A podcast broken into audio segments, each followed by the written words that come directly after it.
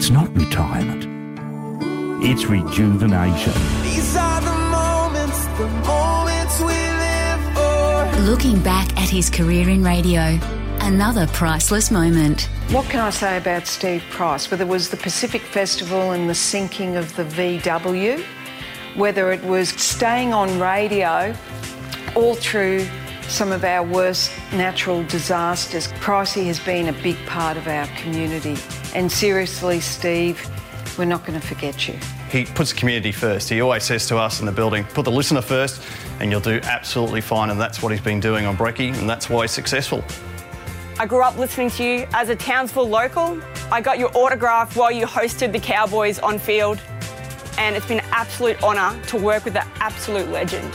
Hey Steve, congrats on an amazing career, mate. Um, you're a true professional and a wonderful friend. I came up here with the then Chief of Army, Peter Leahy. We were going to visit the troops out in the Solomon Islands, and he said there's no one better to take than Steve Price, and not a day goes by that you don't look after us, whether that's talking on the radio or mentioning the work we do.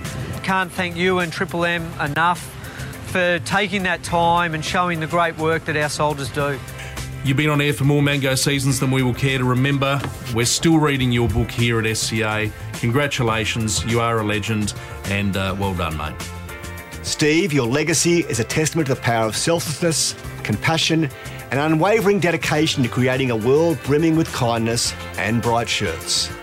The world needs more Prices and more tropical shirts. A massive congratulations to you, Steve. SCA couldn't be prouder of the contribution you've made to our industry. You are truly a worthy recipient of the Commercial Radio Hall of Fame Award. Congrats, Steve.